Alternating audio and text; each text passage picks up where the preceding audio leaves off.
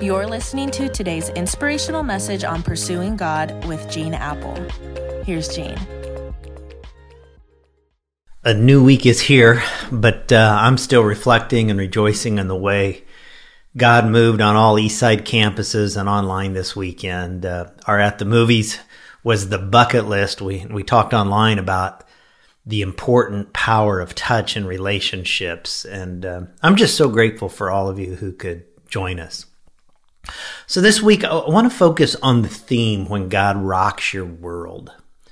Uh, several weeks ago, at the conclusion of our Welcome Home series on campus and online, we witnessed God rock the world of a whole bunch of people. It began like any other day for most of these people. They got up, had their bagel and coffee, showed up for church, expecting the usual ho hum sermon from Gene, and then God rocked their world, and a whole bunch of people made the decision to follow Jesus and be baptized. On, on all of our campuses that week and in the weeks since, people have been coming to be baptized. Often, family and friends have joined them.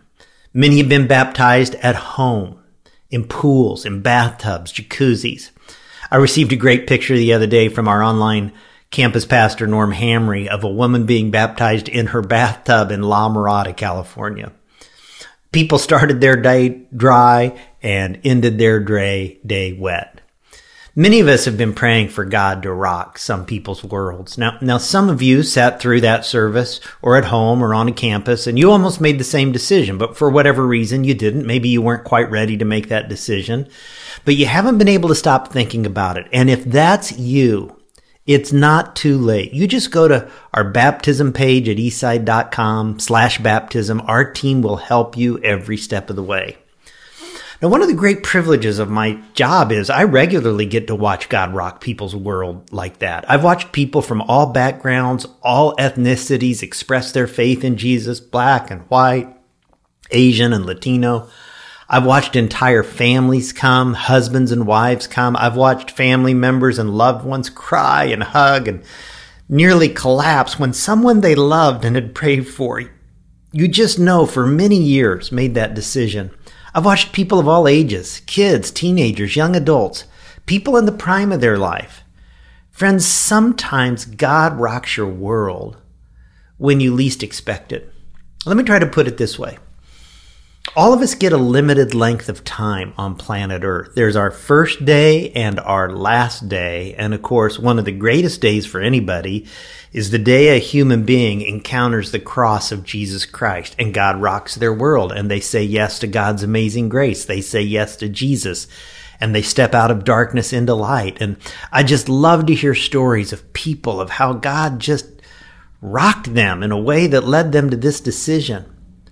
There's nothing more exciting to me than listening to someone tell their story about how they stepped across the line of faith because it's a decision that transforms their life and they end up in heaven someday. But here's something else I believe that is nearly equally as exciting. It's when God continues to rock a person's world with new insights, new spiritual breakthroughs, because after all, shouldn't that be normal for all of us? The Bible says in Philippians 1 6 that he who began a good work in you will carry it on till completion until the day of Jesus Christ.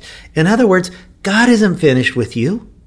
There is an ongoing, transformative, sanctifying work that he does to keep changing and keep growing and, and keep molding us. And throughout our lives, if we'll trust him, He'll continue to rock our world in some transformative ways. I mean, after all, doesn't the scripture indicate that God quite possibly wants to do more in our lives than just our initial conversion?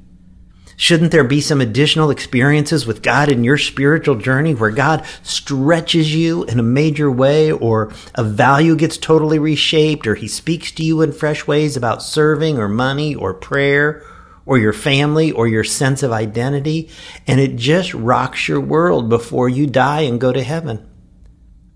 Many times people came to faith at one point in their life, but God uses the most painful circumstances in life to rock their world and do something fresh and new and freeing and redeeming at another point. It's almost like a second conversion. So this week we're going to take a look at a compelling example of this kind of thing from the life of the apostle Peter. Because even after he was transformed, saved, and followed Jesus, God kept rocking his world and changing him. So remember today that he who began a good work in you will carry it on to completion until the day Jesus returns.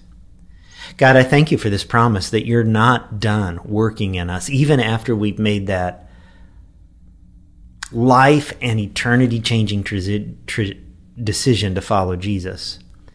And I pray that this week we'll just open ourselves to continue your work in us, that we would be open to you rocking our world in some new ways as you want to grow and stretch us to complete the work that you began. And I ask it in Jesus' name and for his sake. Amen.